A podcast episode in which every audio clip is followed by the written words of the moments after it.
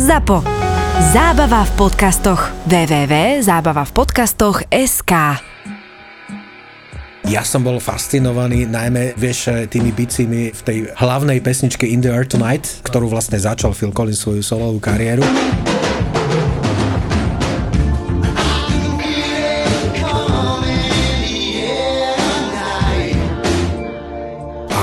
Potom som začal sledovať práve tohto človeka a neuveriteľne ma bavil a baví ma dodnes. Phil Collins je mimoriadne dôležitý muzikant, extrémne dôležitá personalita v rámci populárnej hudby.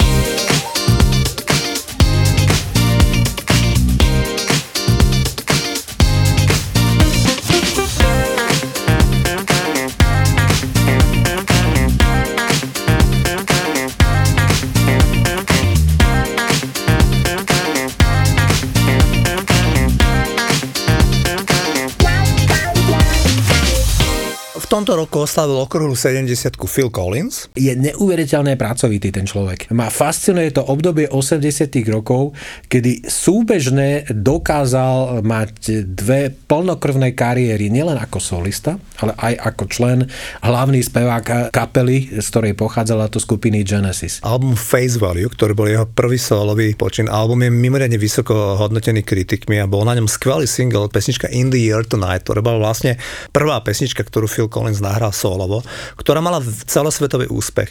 A rád by som k tomu dodal, Phil Collins sa prvýkrát rozvádzal. On mal prvú manželku, ktorá sa volala Andrea. A on sa s ňou spoznal tak, že oni mali 11 rokov a boli v nejakom filmovom krúžku, ako niekde v Londýne, ako deti a tam spolu boli a tam spolu sa tak frajerili, ale len v báze 11 ročných detí.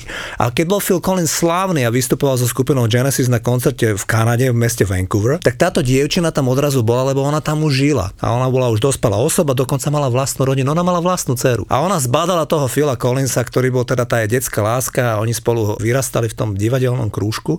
A ona sa s ním po koncerte stretla, on bol úplne nadšený, proste e, porozprávali sa niekoľko hodín a tak neuveriteľne si znova padli proste ako do srdca, že oni sa ona opustila toho svojho partnera, ona sa vysťahovala z tej Kanady, prišla za ním do Británie a oni sa pomerne rýchlo zobrali.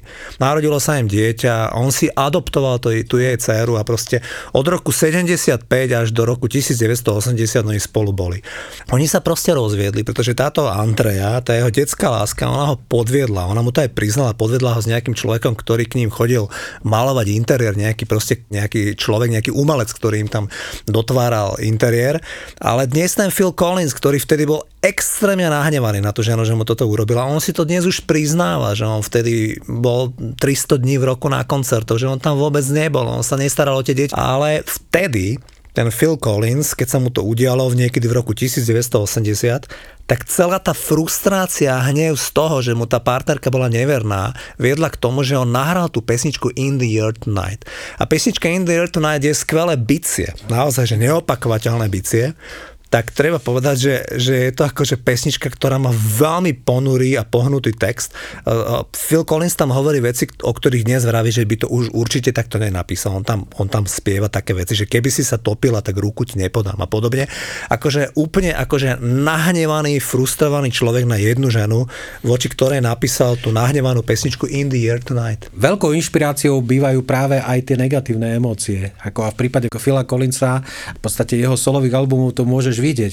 To znamená, ten prvý album je reflexiou tej skutočnosti, on to tuším aj niekde povedal. Predstavte si, že mal som ženu, mal som dve deti, mám sa dvoch psov a na druhý deň som nemal nič z toho. Čo je pre emotívne založeného človeka, čo väčšinou umelci bývajú, ako niečo tak e, šokujúce, že tá reflexia sa potom prejaví v tých e, skladbách alebo v tej tvorbe. Čiže to on podľa mňa kompletne si odložil na ten svoj solový album e, Face Value. Keď si zoberieš už ten druhý album Hello, I Must Be Going, už je podstatne veselší, lebo už si začal upratovať ten svoj súkromný život. No Jacket Required je takisto skvelý, aj But Seriously je on a potom potom prišiel album Both Sides, ktorý opäť reflektuje nie príliš šťastné obdobie jeho súkromného života. Čiže both sides, teda obe strany, toho istého príbehu Both Side of the Story, čo je titulný single z toho 5. solového albumu. Vlastne opäť ostal sám, opäť sa rozviedol so svojou druhou partnerkou, no a toto sa mu stalo, že on to pretavil vlastne do svojho e,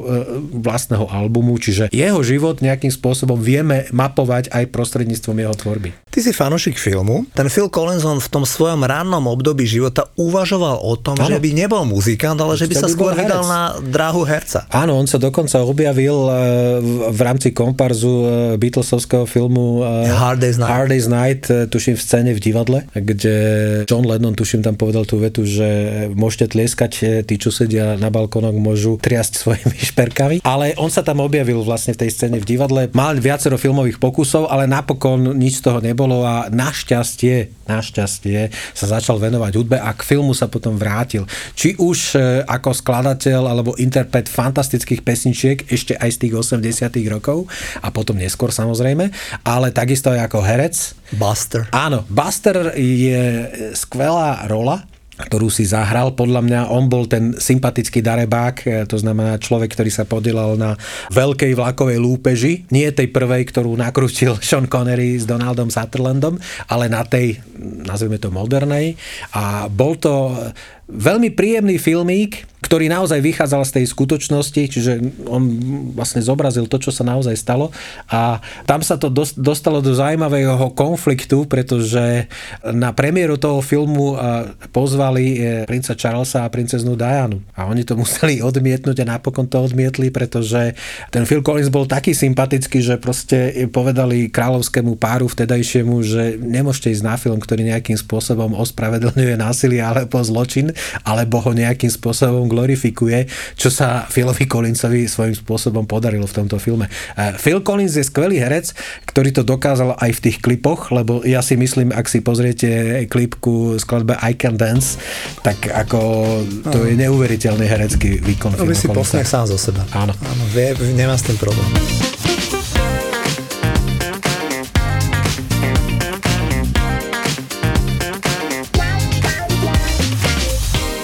Phil Collins ako britský umelec e, bol paradoxne úspešnejší v Spojených štátoch ako v Británii. On mal neuveriteľný úspech aj ako kapela Genesis, aj najmä ako solový interpret.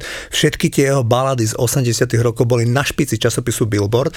V Británii tiež, ale v Amerike jeho úspech bol výraznejší a aj predaj, možno aj tým, že v Spojených štátoch žije viac ľudí, bol násobne vyšší predaj jeho albumov. No on mal ako vo svojich solových nahrávkach, e, nazveme to americké cítenie, on mal strašne rád americký pop, americký soul soul, čo sa potom prejavilo s tým, že vlastne jeho posledný album, ktorý nahral Going Back, je vlastne jeho podstou nahrávkam černožského vydavateľstva Tamla Motown.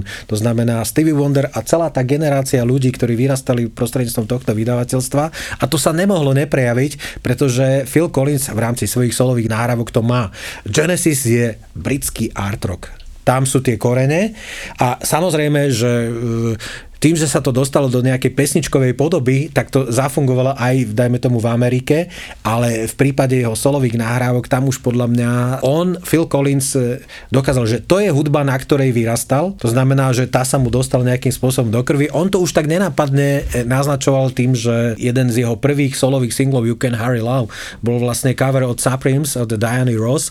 Týmto si získal Američanov, že britský umelec, e, súčasť druhej britskej invázie do Spojených štátov, ako si zobral za svoju naozaj ikonickú pesničku zo 60 rokov a podľa mňa Američania ho zobrali za svojho, špeciálne vlastne tá černožská časť obyvateľstva, ktorá k tejto hudbe nejakým spôsobom inklinovala. Najmä ten album Face Value bol veľmi ovplyvnený vydavateľstvom Tamla Motown Records, bol, bol naozaj že v sovlovom štýle. Ukázalo sa, že aj bicie, tá technika, ktorú on mal, on sa učil od jazzových hudobníkov. On našiel celý ten fundament hrania na bicie nástroje v jazze a veľmi bolo cítiť, myslím si, že tam použil aj černožských muzikantov, keď nahrával Face Value a keď sme hovorili o tom, že práve preto to mal veľký úspech Spojených štátoch amerických, tak Phil Collins pomerne veľa času trávil v Amerike a tam si našiel aj druhú ženu, o ktorej by som len slovičko dve.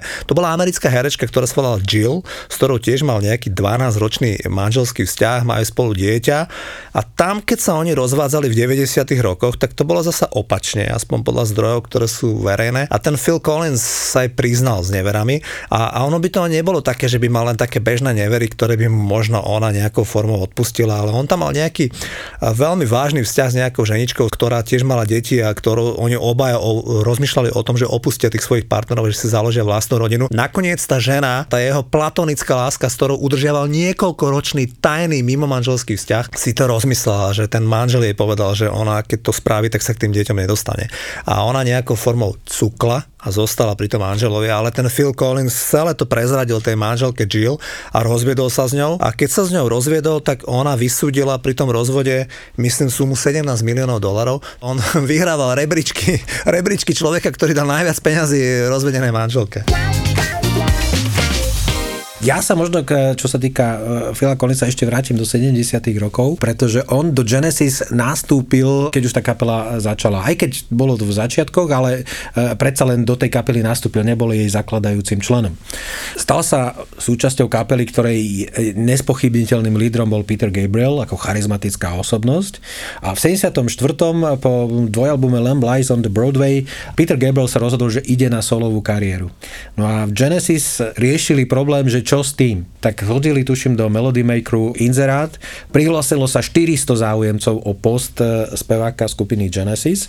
Tuším, 200 z nich aj e, sa dostavilo na skúšku a so všetkými pomocné vokály spieval Phil Collins. No a skončilo to tak, že spevákom sa stal Phil Collins, napriek tomu, že si to vlastne 200 e, krát vyskúšal s inými spevákmi, ale myslím si, že je to skvelé riešenie a že vďaka tomu máme, sme získali skvelého nielen bubení hudobníka, ale takisto aj skvelého speváka. Potom oni po odchode Petra Gabriela v polovici 70 rokov fungovali v tej zostave Tony Banks, Mike Rutherford a Phil Collins. Ak sa a Steve Hackett ešte, ktorý Áno. potom odišiel a oni to veľmi symbolicky potom naznačili názvom albumu a ostali sme traja and then were they're free. To bolo niekedy rok 1978.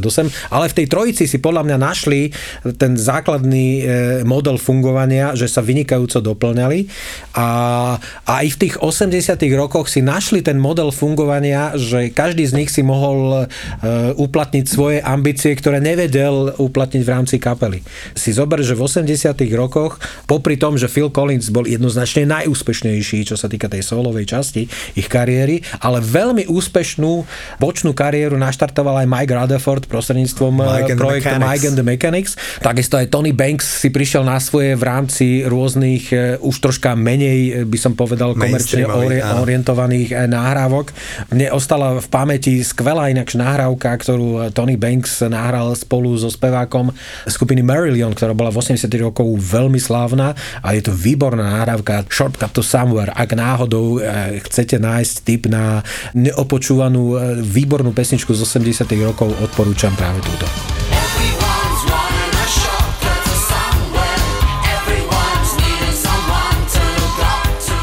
A ja by som ešte teda uzavrel tú súkromnú etapu toho života toho Phila Collinsa v tom jeho naozaj, my, my ho veľmi uznávame, lebo naozaj kvalitný hudobník, ale ten človek je trochu nešťastník, čo sa týka tých vzťahov, aj čo sa týka zdravia, k tomu ešte prídeme. A pravdepodobne aj z toho pramenilo to, že on dosť utápal ten život v tom alkohole.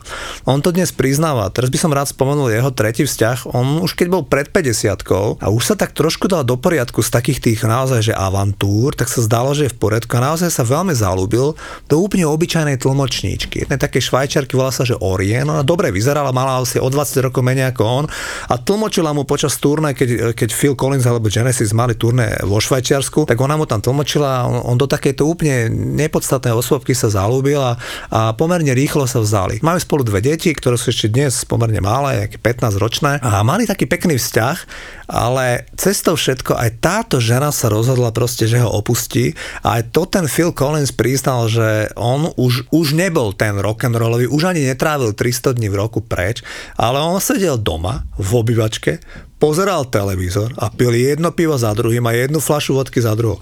Proste ten človek bol, že čistý alkoholik. Ona dnes priznáva, že bol som budiš k ničomu. On len tam vysedával, nič nerobil, len pil a proste... A tá žena bola s týmto taká otrávená, že ona jedného dňa mu povedala, že ona sa od neho musí odsťahovať. A ona sa od neho odsťahovala a odišla žiť niekde na Miami, kde si kúpili nejaký dom a konec koncov s tým Philom Collinsom sa aj rozviedli. Takisto ona vysúdila nejakú brutálnu sumu 24 miliónov. Všetky britské bulvárne plátky písali o tom, že Phil Collins prehral najväčšiu sumu na rozvodoch v histórii, že to už akože naozaj len ten Jeff Bezos. Ten keď sa rozvádzal, tak ešte viac musel dať. Teraz počkáme na Billa Gatesa. Keď som sa pozeral na internete, ako vyzerá tá žena, tak ona, nechcem sa žiadnej ženy dotknúť, ona hrozne vyzerá. Ona tak, jak vyzerala krásne v tom 94. roku, kedy sa zoznámila, keď sa brali, naozaj som to pochopil, že ten Phil Collins už tedy taký plešatý, usaditý 50 ako podlahol čaru tej krásnej ženičky, tak ona, ona strašne pribrala, strašne osilikonovala sa a proste vyzerá akože trošku príšarne, ale to je iba tak na okraj. Podstatné je to, že teda tí ľudia sa rozviedli a ten Phil Collins, on sa tak spametal, že takto nemôže ďalej. Jednak začal mať problémy zdravotné s pankreasom, išiel lekárom a tí mu zistili, že on má akutnú pankratitídu. Ten lekár, ktorý ho vyšetroval, sa ho pýtal, že či má vyspredané dedictvo, lebo že takto z nej vyzerá. A ten Phil Collins pozeral, že má 62 rokov a že už dedictvo, že hej, že vy sa na to pripravte, lebo keď takto budete pokračovať, že to je koniec, lebo že vy máte ten pankrás úplne akože preč. No a ten Phil Collins urobil vnútornú takú sebereflexiu, naozaj, že prestal piť, začal sa o seba starať a urobil také ústretové gesto, že napriek tomu, že z toho Orien bol rozvedený a tie dve deti teda vydával málo, lebo žili na tej Floride, tak on si tam kúpil, neviem či nie Jennifer Lopez alebo nejaké takéto celebrity, dom v susedstve v tom Miami a, a kúpil si tam ten dom, aby mohol byť s nimi. Stretával sa s tými deťmi, stretával sa s tou ženou, mali taký celkom priateľský vzťah a po nejakých 3-4 rokoch takéhoto latentného stretávania on tu ženu jej povedal, že on by bol za, aby sa teraz vzali naspäť, že on proste ju má rád. A tá žena na to pristúpila, on začal bývať v ich dome a proste zrazu už tam bývali spolu ako rodina, začalo sa písať o tom, že Phil Collins urobil comeback k svojej bývalej žene a a toto je už úplne čerstvé, to je akože rok 2020. A odrazu, keď sa zdalo, že ten Phil Collins ho je naspäť, tak on sa ti, predstavte si, on sa dozvedel, že tá žena sa počas toho pobytu, kedy ona s tým Philom nežila, tajne zobrala v Las Vegas s nejakým človekom, ktorého tam len spoznala, nejaký taký fešák, od nej významne mladší, 30 taký proste, ktorý tam na toto je taký gigolo. A ona sa, sa tam normálne tak tajne s ním zobrala počas toho, ako bola na víkendovom tripe v Las Vegas a, a on ten Phil Collins, keď sa to toto dozvedel, tak do ňoho znova vstúpila celý ten hnev a tá frustrácia a on jej povedal, že do troch dní vysťahovať z toho domu a že už ho nechce nikdy ani vidieť. Čiže ja celú túto informáciu dal medializovať a tá informácia je dodnes aktuálna. Že on v podstate, ten dom tuším aj predal. Áno. V podstate jediné, čo ten Phil Collins riešil, bolo to, že, že tú ženu nechce ani vidieť, lebo že ona ho sklamala, že, že on už ju tam nemôže a má v sebe strašne silnú zatrpnutosť. A posledné, posledné informácie, ktorú som si načítal z januára tohto roku, bolo, že ona jednak tým, že, že strašne veľa tých peňazí od neho dostala a, a bola spolumajiteľka tých nehnuteľností, ktoré oni mali, tak ona začala z ničoho nič rozpredávať nejaké obrazy, ktoré oni nadobudli a ona ich predávala úplne pod cenu, ale ona by sa tomu človeku nejakou formou pomstila za to, že on ju vyhadzuje aj s tými deťmi z toho spoločného domu. Takže na Margo tohto som chcel povedať, že Phil Collins je už trikrát rozvedený. Aktuálne znova, teda ako 70 ročný, znova nešťastný v tých vzťahoch, znova žijúci sám, už len dúfajúc, že nie je s tou flašou vodke v ruke vieš, aj ty, aj ja a aj tie generácie, ktoré prídu po nás, ich bude oslovať jeho tvorba a ja si myslím, že je veľmi dôležité, že sme mali možnosť vidieť nedávno Phila Collinsa naživo. Aj keď e, to turné bolo nazvané, že ešte nie som mŕtvy a naozaj tým, že jeho zdravotné problémy mu vlastne bránia nielen k tomu, aby bubnoval, ale vôbec aby k tomu, aby stál. To znamená, že on ten koncert odspieval po sediačky. Ktokoľvek, kto spieva, tak e, vám povie, že je rozdiel spievať po sediačke a po že predsa len je to niečo iného. A ja si myslím, že jeho pri živote drží hudba. A preto sa teším a dúfam, že to naozaj tak bude, že Genesis plánujú koncerty, ktoré už museli kvôli covidu preložiť, tuším, dvakrát. A ak všetko dobre dopadne, tak ešte v tomto roku minimálne Veľká Británia sa môže tešiť na koncerty skupiny Genesis. To si myslím, že to dodá Philovi Collinsovi tú nejakú životnú energiu, aby e, ten jeho nešťastný súkromný život sa aspoň trošku usporiadal do podoby, ktorá mu nakoniec e, prinesie aj to šťastie, po ktorom by som povedal, že celoživotne túži. Skrátka a dobre, možno on je ten typ človeka, ktorý nie je e, jednoducho, nie je mu súdené žiť v nejakom trvalom partnerskom vzťahu. A úplne na záver, ak dovolíš, by som len dodal k tomu jeho zdravotnému stavu. Ja súhlasím s tým, čo ty vravíš, že ťa poteší pri srdci, keď sa pôjdeš pozrieť do Viedne a tam vystupuje Phil Collins, ale ono, keď sa na to pozrieš z uhlu druhého, tak zistíš, že je to tak trošku tragikomédia, pretože ten človek vyzeral veľmi biedne. Pohyboval sa len s paličkou, dnes dokonca chodí na, na tom vozíku. Čiže ten človek má naozaj že vážne problémy a my, ktorí sme boli zvyknutí vydávať Phila Collinsa ako paroduje pri I Can Dance, tanečné kreácie ešte na začiatku 90. rokov a dnes tam vidíš jedného plešatého, nešťastného človeka, ktorý sa pohybuje veľmi zlé s paličkou, tak je to také smutné. Phil Collins tvrdí, že celé tie problémy s tou chrbticou, že on má z toho bubnovania, že proste, že, že to, jak bubnoval, že mal tam pomerne nesprávny ten poset a že tým, jak to strávil s tým stovky a stovky hodín, tak mu to proste poškodilo tú chrbticu, takže dnes, keď tam má nejakých 8 šraubov, podstúpil dve ťažké operácie spinálne, napriek tomu nedopadli dobre, dopadli tak, že jedna noha v jednej nohe nemá citlivosť. To znamená, že on nosí tú paličku kvôli tomu, že na tú jednu nohu ako keby mal nejakú polineuropatiu, že, ne, že nemá ju proste nervovo kompletne zásobovanú a tým pádom si necíti tú jednu nohu, preto nosí paličku alebo teda používa aj ten, ten vozík. Aktuálne Phil Collins presne povedal to, čo si vravel ty, že už síce nebude nikdy bubnovať, to sú jeho slova, ale že stále môže spievať.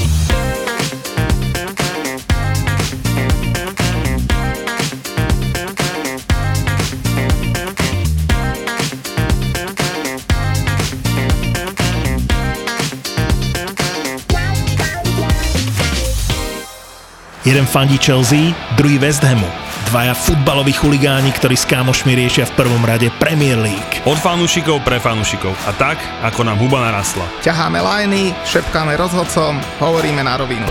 Taký gól zrušený, akože ja neviem, čistú ruku si máš urezať, dať si ju za hlavu, alebo proste normálne, keď bežíš na branku, brankár ti urobí zákrok, vyrazí loptu proti tebe a trafi ťa lopta niekde medzi brucho a cecek a ty tam náhodou máš ruku, príbehu úplne normálne a to zruší. A ja som to v tom momente vypol.